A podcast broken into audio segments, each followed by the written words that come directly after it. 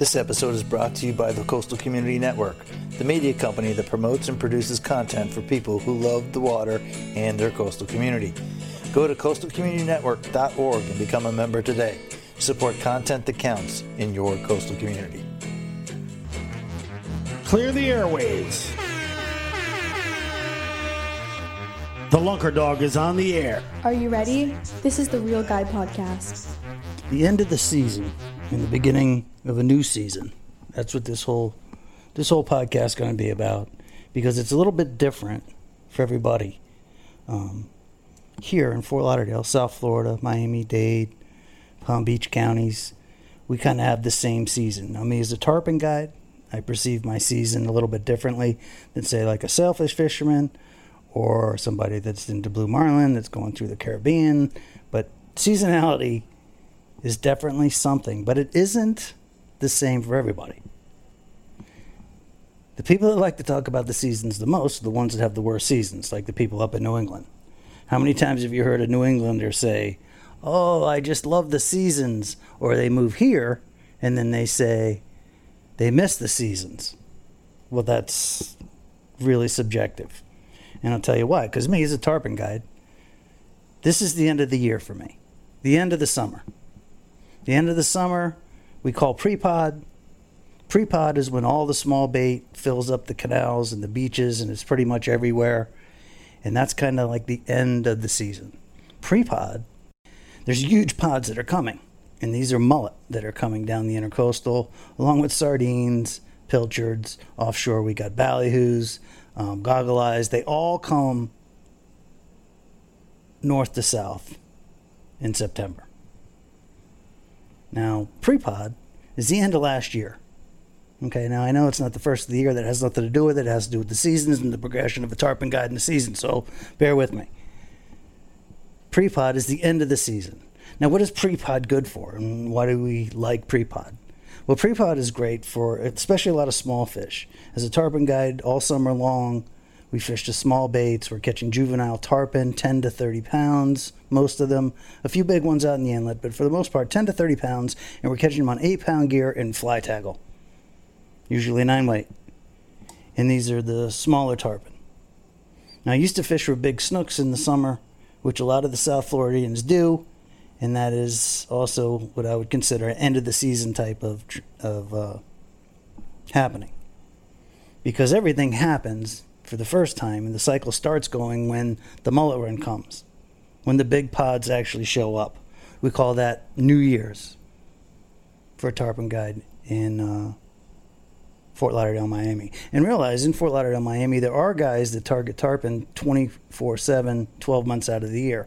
It's not near as seasonal as far as being able to catch a tarpon. It's all about how you're catching tarpon, what size they are, and how you're going about doing it. And like I said, during the summer, we do this pre pod stuff. We're fishing with small baits, we're fishing with super light tackle, we're going for juvenile fish. It's a lot of fun.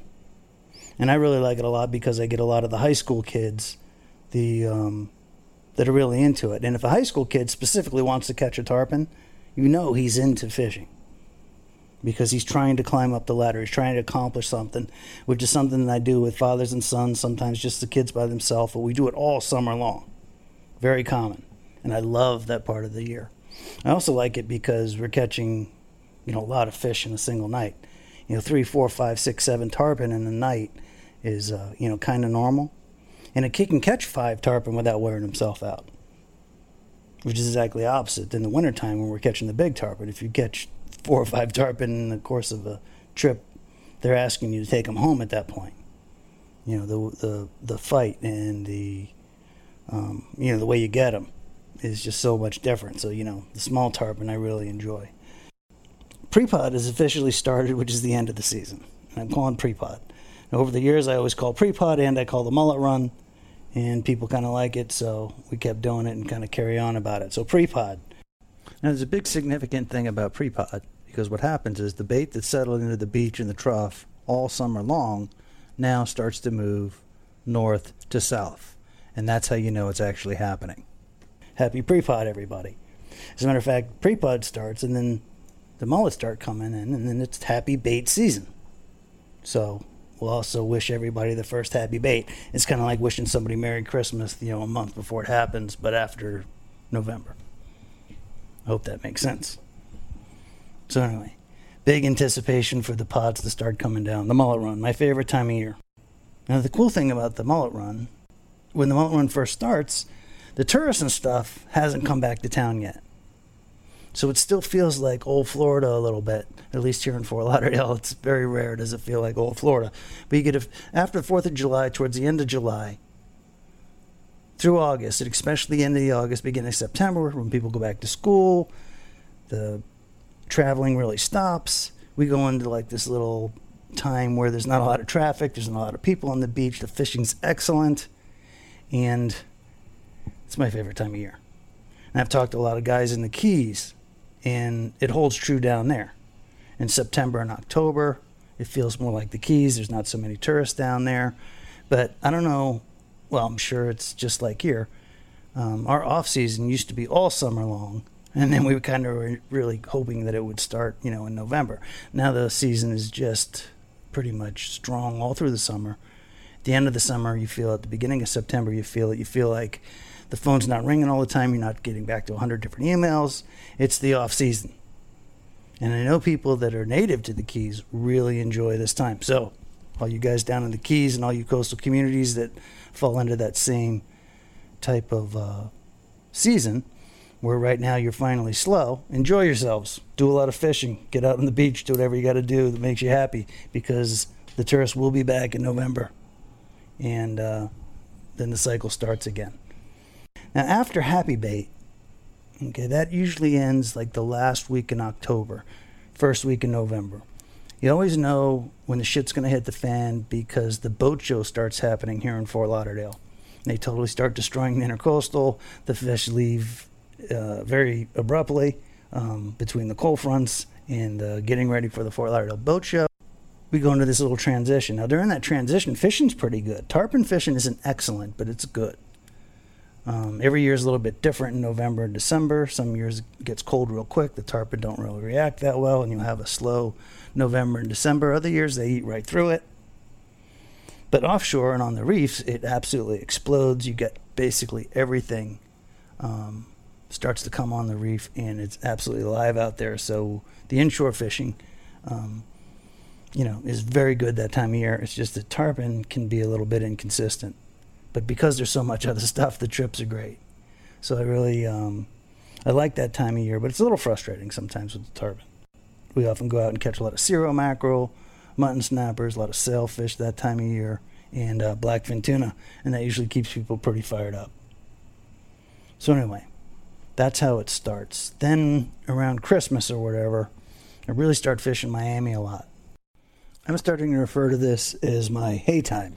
Actually heard that on uh, the Captain's Collective podcast. They had some guy on there that had a real seasonal uh, time where he got his uh, his hay for all his ranches and stuff, and he called it hay time. It's the time to make the hay. It's when everything's happening. That's when you're paying the bills. It's when you're working just nine to five every single day. Hay time. The shrimp start coming through the bay real good. They get a little bit fatter. The tarpon key in on them. The tarpon fill in there all winter long. That's right. Fort Lauderdale, Miami, all winter long, we totally smoked the nice tarpon.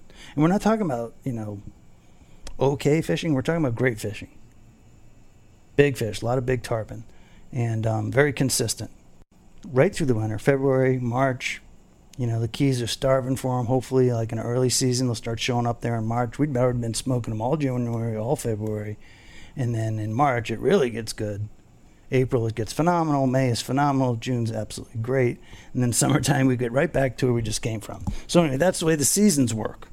But let's talk about what's happening right now, which is the end of the year for me, like I just explained. This is pre-pod action. This is before the big mullet run. But fishing is great. And the most common question I get through all the feeds is when's the best time to go fishing the beach? Well, all summer long is pretty good. Right now, really gets good, and going into September is great. And I don't care where you are, from Jacksonville to Miami, I can vouch for that beach all the way. This is the time to fish the beach. So, all you guys have been asking me about that. this is the time to do it.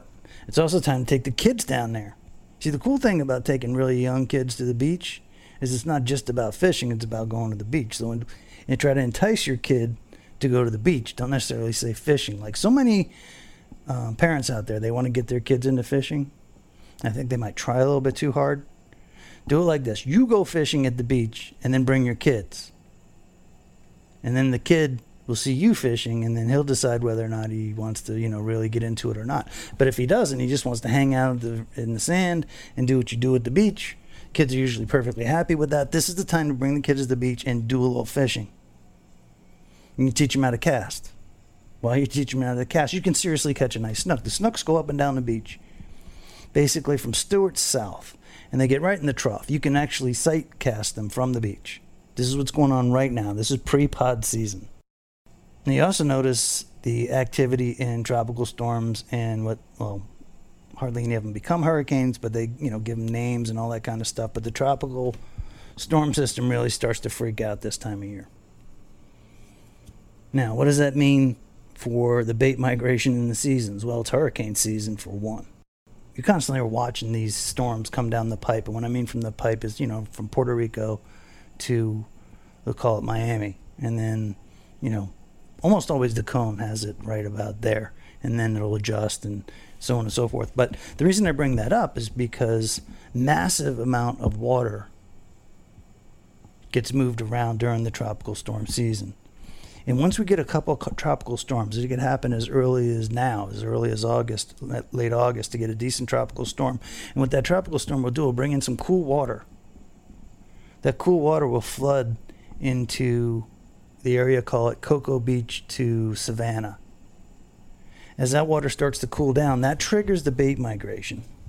So if you get two or three tropical storms right in a row, boom, boom, boom, the water temperature along the coast way up there will go flying down. When it goes flying down, the bait starts flying south.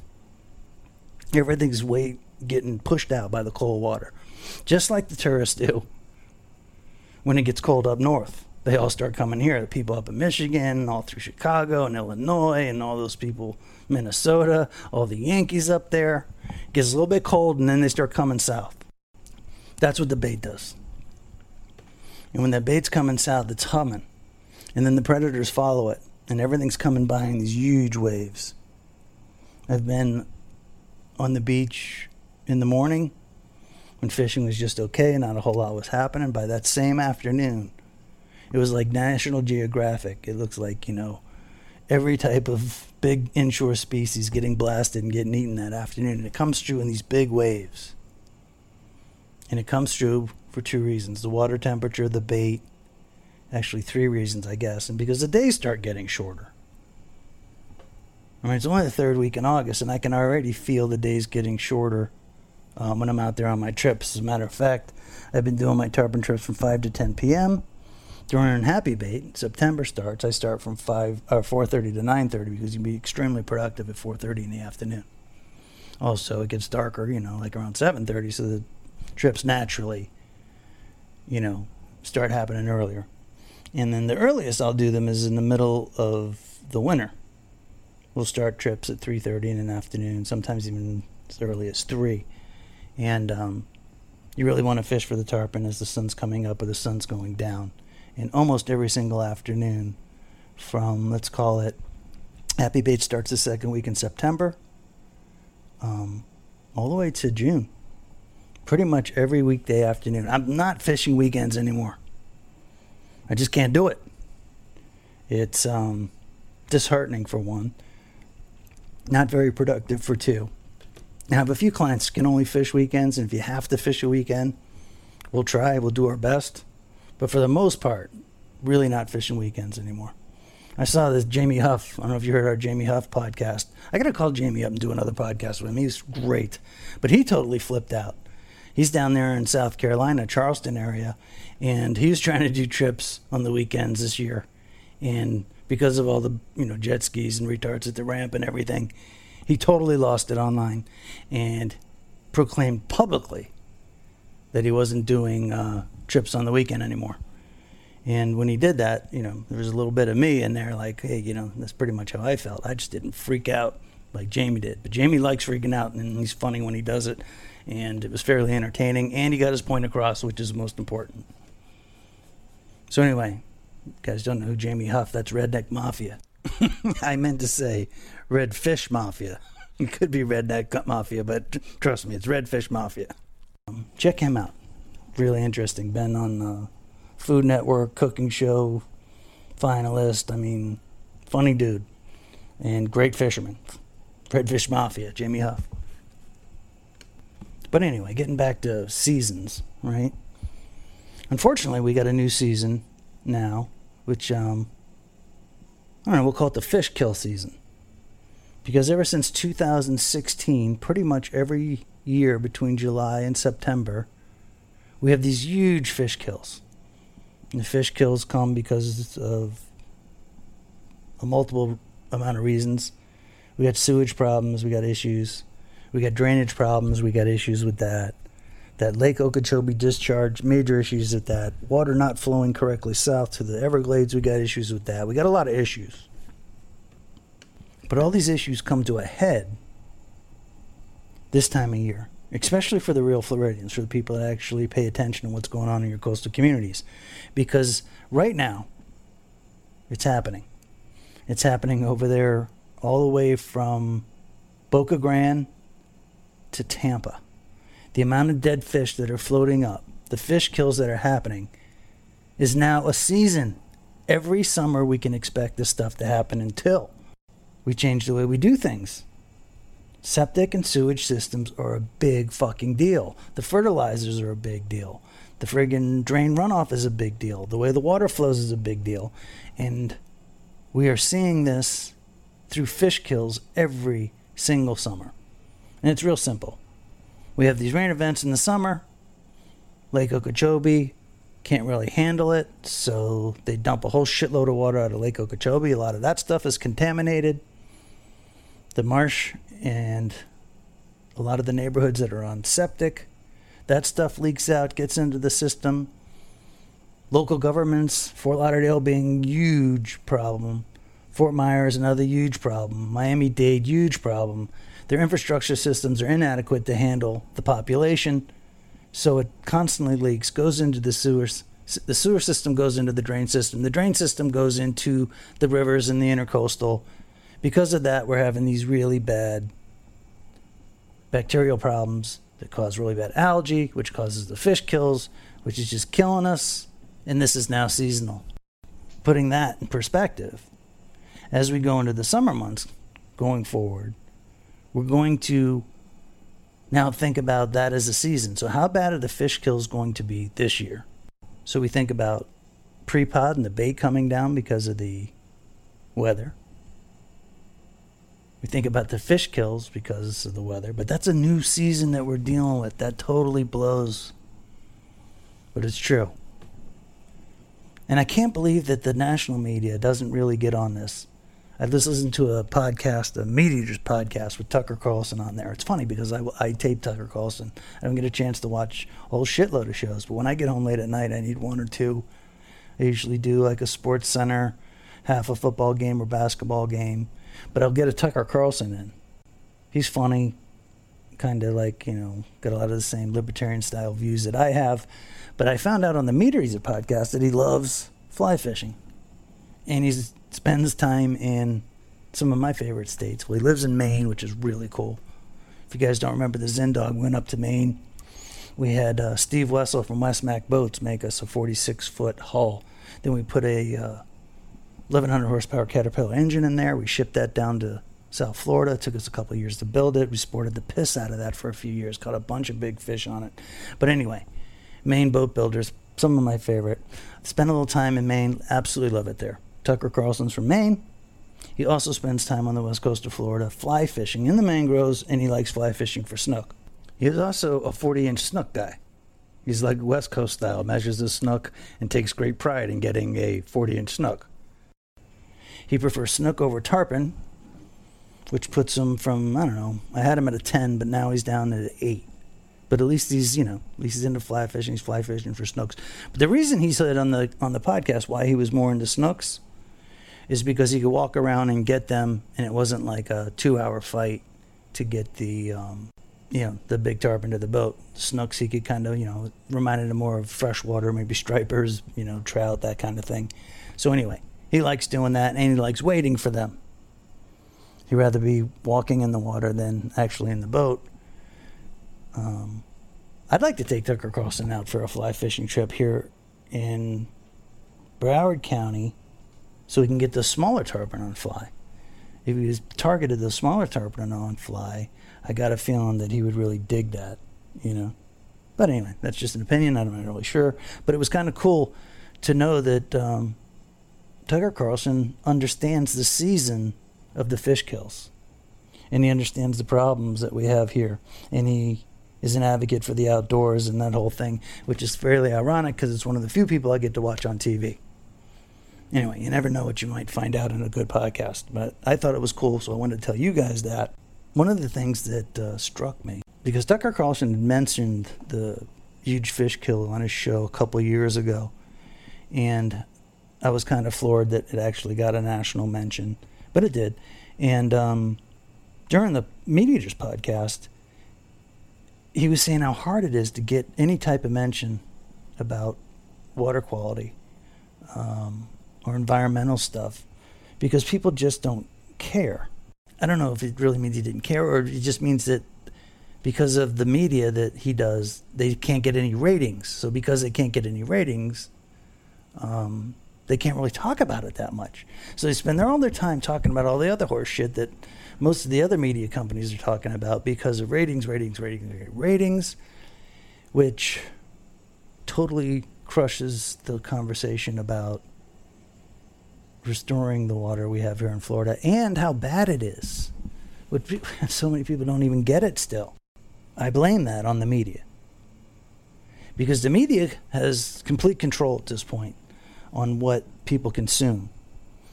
And we get all these little stupid things um, that take narrative, and I always like to use that paper straw thing. I cannot believe that got traction. That got traction, and people still don't know about the water quality problems that we're having.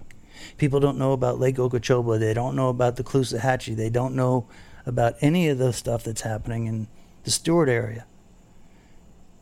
They don't understand what the problem is. They don't understand how to fix it. They don't understand what was here. They don't understand what was destroyed which is lack of heritage.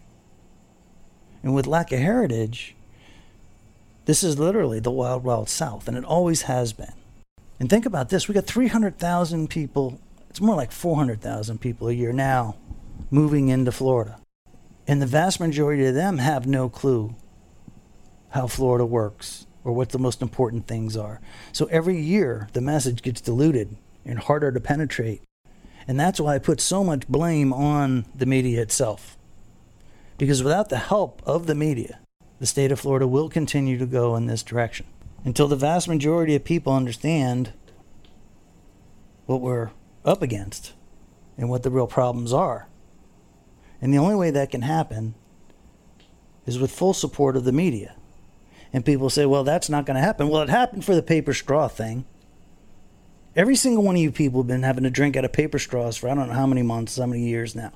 If they can make people drink out of paper straws, then they can communicate the fact that we have serious water problems here and the various ways to get them fixed and how we need to go about things in the future. But to think for a second that now we have a season, the fish kill season, the time where it rains a lot and the, and the places breach, where we have water all dammed up so they let out the bad water right into the estuaries. And the estuaries get devastated. And the red tides bloom, or the algae blooms, and the red tides are just insane because of the amount of nutrients that are going into them. It's like putting gas on a fire. But now we have a season for it. And we can kind of get a grip on how bad it is by what happens during the summer season, during the fish kill season and to give you a report, the same reports that I'll give you about Prepod, the same reports I'll give you about the mullet run, the same reports I'll give you all year long about the tarpon in South Florida. Now I'm giving you reports on how bad the fish kill season was. And again, it was devastating. It was as bad as the one we had three years ago that made national news. But it's a little more hush hush now than ever. And I wonder why that is. Does it have anything to do with maybe this is not an election year? So, because it's not an election year, they can't take advantage of the topic. They can't take advantage of the plea for help that the constituents are asking for. See, it's the off season for the government. And unfortunately, their off season is three years for every one year that they're on. Now, we've had some good things happen with our governor, but it's far from being priority. Way far from being priority. A tiny bit of cooperation we're getting. Thank you. But can we get on the real topic? The topic that Florida has to change the way we've done things. And we need to change them now before we kill everything. Because according to this year's fish kill season, it's not looking good, guys. I've been doing the tarpon thing full time. Full time. That means over 200 days a year. For over 15 years. The decline in the fishery, the decline in the bait, the decline in the estuaries, the overdevelopment, the huge amount of sewage, the huge amount of pollution that we see. 90% of that coming right out of the drains, right into the rivers, and right into our intercoastal. The growth rate has been astronomical in the last five years. Anyway, looking forward. Gonna have Tim O'Connor on the podcast coming up. Everybody knows Tim, three-time Happy Bait World Champion. Nobody works the the mullet run harder than Tim O'Connor, so we're gonna have him on the podcast coming up. We'll be giving you full reports on the mullet migration, the end of pre-pod, and how the mullets are working their way up the coast. As a matter of fact, we got our first report from Sebastian Inlet, where some fishermen saw a pretty decent amount of mullet and uh, actually netted some mullet, caught some big snooks on them, and they reached out to us just to let us know that they saw the first big school mullet coming down the beach. So we'll keep you keep you keep you informed on how the happy bait migration is going. This is Captain Jeff. Thanks for listening to the Real Guy podcast, and um, officially called Prepod, and getting ready for happy bait. So happy bait, everybody, and run that dog.